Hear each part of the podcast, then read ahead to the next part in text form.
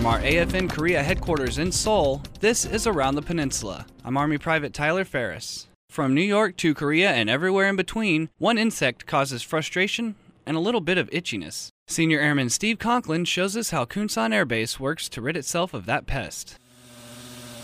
That's the sound of death. Two mosquitoes.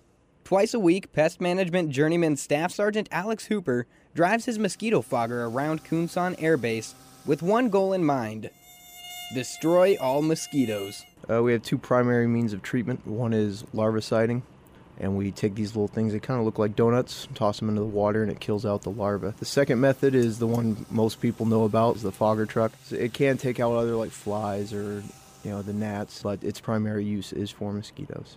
The chemicals dispersed by the fogger aren't harmful to people.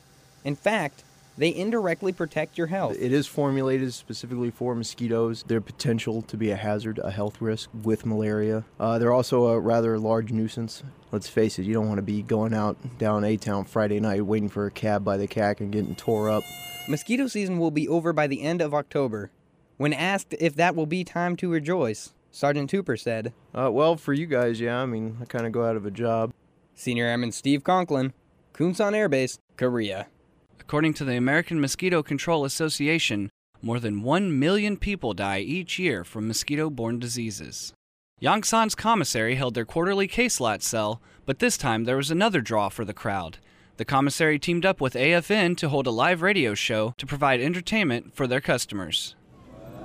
To commemorate 60 years of broadcasting in Korea, Yongsan's morning radio DJ, specialist Jeffrey Johnson, offered his audience the chance to walk away with free groceries. We're going to be out here from 12 to 4 this afternoon. Make sure you come out here and cheer on the contestants. They're in the commissary contest. Although contestants were a little uncertain about the rules of the contest, Jennifer Lucia was eager to participate. I'm feeling pretty good.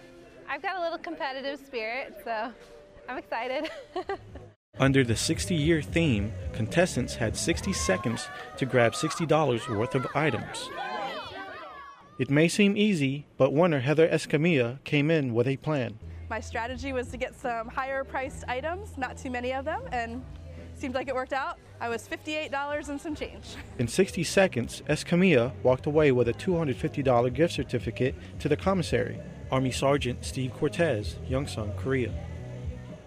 That's it for this edition of Around the Peninsula. For more information on what's going on around Korea, tune in to AFN the Eagle and Thunder AM or log on to afnkorea.net. From Seoul, I'm Army Private Tyler Ferris.